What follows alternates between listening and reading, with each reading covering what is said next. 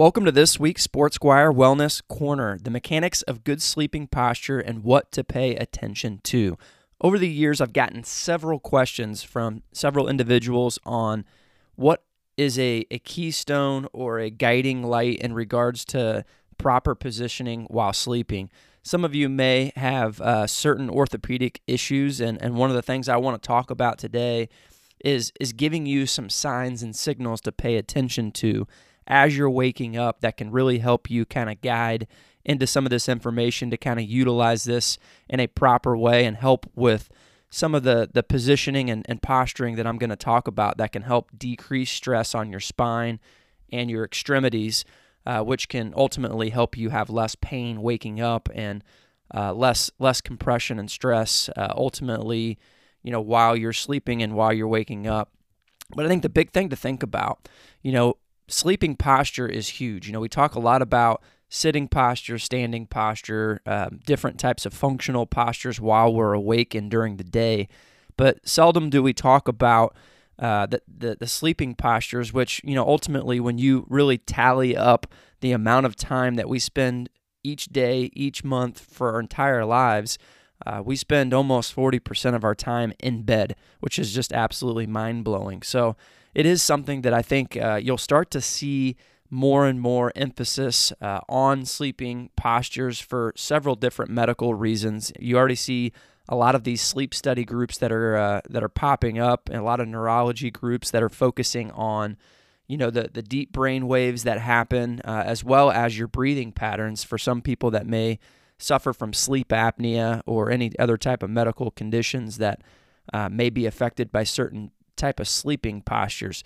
But for the, the sake of today's Sports Squire Wellness Corner, I want to talk specifically about musculoskeletal pain, which is essentially any type of uh, pain that's going to be caused by positioning or a mechanical nature of a certain posture.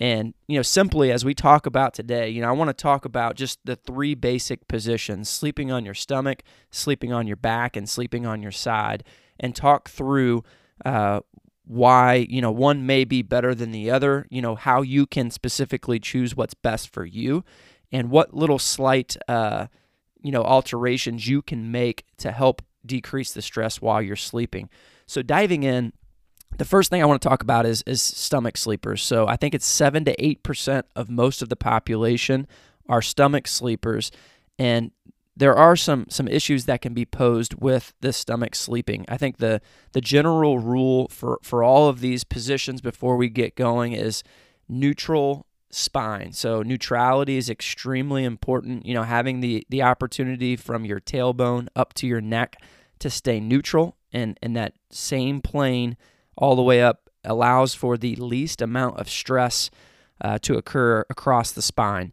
Um, anytime there's any type of asymmetry where there's loading or there's side bending or rotation um, to one side while you're sleeping for prolonged periods of time, that can really cause issues uh, with the, the ligaments, with the soft tissue that's attaching to the spine, and also uh, the nerves that are exiting out of those specific spinal segment levels. So, with with the stomach, that the, the reason you know there can be orthopedic issues with sleeping on your stomach for long periods of time. Could be a du- couple different reasons. One um, if you're on your stomach and you don't have as much support and you're sagging into the bed you can create more extension in the spine which can essentially compress uh, those vertebrae and all the structures that are in between those segments like your disc um, you know the ligaments the uh, the nerve that runs out laterally and, and to the back um, can create issues and cause spasming and, and all sorts of other issues. Um, that's that's the lower back. The the other thing is is is the neck. Um, it can actually uh, create more asymmetry. You know, if you're sleeping and you're sleeping in rotation most of the night, you're going to be closing down one side of those segments, which is which has that nerve that's running behind uh, those vertebrae. And, and the, the best thing that I can kind of educate you on is is thinking about if you if you guys are uh, I know we're in the Midwest here, but some of you are across the country. If you think about the hook'em horns, you know you've got your your pinky and your index and your thumb fingers. I always like to take the pinky and the index fingers with the two center thumbs uh, tucked, and I'll s- essentially kind of stack those uh, hook'em horns on top of each other. That is a really great uh, visual analogy for individuals to kind of see what those vertebrae look like. So the two fingers in the center are the body of that vertebrae. The uh, the pinkies and the index fingers uh, create these uh, inferior and, and superior articulations, which essentially um, are the the facet joints, and behind those facet joints, which are those finger-like projections coming off of the vertebrae, are the nerves. And a lot of times, there's a ton of muscles that are coming in towards those uh, those finger-like projections that are coming off. So anytime you think about that hook 'em horns, you side bend or rotate towards one side, you're going to be closing one side down while you're opening up the other side. So overstretching uh, over compressing can be an issue, and our ultimate goal is to figure out how we can neutralize those compressive forces while you sleep. So, sleeping on your stomach, it can be problematic from a perspective of uh, too much extension in your lower back and too much, uh, you know, rotation in your neck. With that being said, um, you know, it, it's not that some people you may have a medical condition. There's some people that um, you know actually breathe better when they sleep on their stomach, and and so for them, you know, putting a pillow underneath your pelvis if lower back pain or hip pain is something that you're noticing as you're waking up, that can help mitigate that. Um, but you really need to be cautious and, and really be intuitive with uh, knowing how your neck is feeling, your shoulders are feeling if you're sleeping in that stomach position to make sure you're not causing more harm um, than, than good. So essentially when you when you're thinking about the stomach that it's really challenging from an orthopedic perspective to get neutrality like I talked about with those baseline rules from tailbone all the way up to your neck because of the fact that your neck is going to rotate and and be asymmetrical. As we we push forward, one of the things I want to talk about is, is back sleeping. So, you know, orthopedically, you're going to see uh, some back sleepers that have lower back pain. Um, you know, they um, can essentially, you know, create this position or th- these stresses because of the fact that the lower back again um, can tend to to deviate and sink into the mattress and and create more of a, a pelvic tilt that is uh, what we call an anterior pelvic tilt, which again is going to extend that spine. And again, our our goal is to try to flatten your spine out while you're sleeping as best as you can. And for some of you out there, I'm not a mattress expert, but uh, the National Sleep Foundation does recommend, you know, assessing and evaluating your mattress every six to eight years for replacement because of the fact of how those materials tend to break down over time. And that can really play into the mattress coming up and meeting those natural curves uh, in your lower back, like sleeping on your back um, if they're broken in. You know, and one little uh, you know trick is that to make sure that you're rotating your mattress every couple months. If you're doing this, if you're if you're sleeping with a significant other or a spouse, um, you know, it, will allow for that foam to kind of recoil. Um, over time, if you can kind of simply just you know rotate the top to bottom, um, and and that could be a one that could help you your mattress last a little bit longer. Um, but sleeping on your back. So if you're waking up in the morning, this is the, the telltale sign that uh, the feedback that, that you need to, to get and need to understand and comprehend is that if you're waking up with lower back pain, or you're waking up with neck pain, or you're waking up with shoulder pain, whatever area you're waking up with pain, if, if as you get going during your day, you uh, start to notice that you're you're moving more and you're feeling better as the day starts to to initiate, there's probably something going on with your sleeping mechanics. One of the first questions I ask most people upon evaluation is Are you having most of your pain in the morning or are you having most of your pain in the night? And that can really kind of guide you towards. Uh, you know what the sleeping positions are doing to to kind of asymmetrically load. So sleeping on your back. So a couple things. If you're waking up with lower back pain, one of the things you want to consider is uh, essentially that neutrality uh, rule that we have. So if you're sleeping in or if you're sinking into the mattress, a lot of times just putting some sort of a prop pillow underneath your knees to flatten out your spine can be enough to kind of alleviate uh, that pressure on your lower back. Um, you know, the big thing is with the pillows, you know, I am a big fan of making sure that your spine is neutral in your uh, upper cervical because of all of the uh, different types of structures that can be disrupted if you're in too much flexion, which is your chin towards the chest, or if you're in too much extension, which is essentially not having enough support uh, in that neck. So the big thing is is making sure your lower back is neutral. You can you can manipulate that or influence that by putting pillows or wedges underneath your knees to flatten your spine out. When you move up towards the the neck, you know one of the things that you want to look at is is making sure that you don't have too much support and you don't have and that you you're not under supported.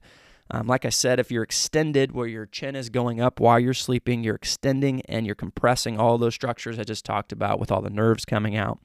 Um, if you're sleeping on your side, a lot of times, uh, I'm sorry, if you're sleeping on your back, you know, a lot of people will say, "Man, I woke up with a with a crick in my neck." You know, how many times have all of you heard that or said that throughout your lifetime?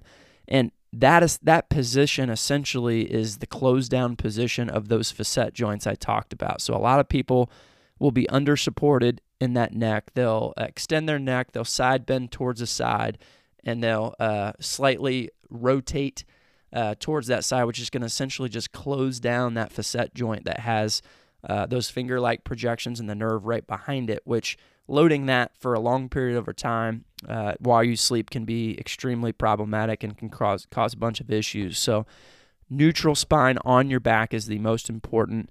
Uh, arms, you know, typically you want them by your sides uh, to help you out.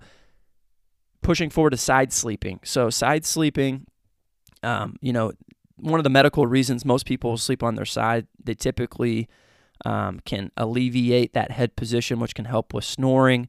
Again, I don't I don't want to get into this from a medical perspective because there's way things way too many things above my uh, knowledge base that that can go into sleeping for different specific conditions. And if any of you have any specific medical conditions, I would highly encourage you to do some research and talk to your physician about uh, specific sleeping positions in regards to uh, heart conditions, um, you know, different types of, uh, you know, sleep apneas and, and a lot of other things, circulation issues that um, may be beneficial for you to kind of go down that path. But from a side sleeping perspective, you think about, um, you know, on your on your stomach. We talked about it. The only way to get your lower back neutral is throwing a pillow underneath your your pelvis uh, on your back. If you're having pain waking up, you know, putting uh, pillows underneath your legs to neutralize or flatten out your lower back is helpful.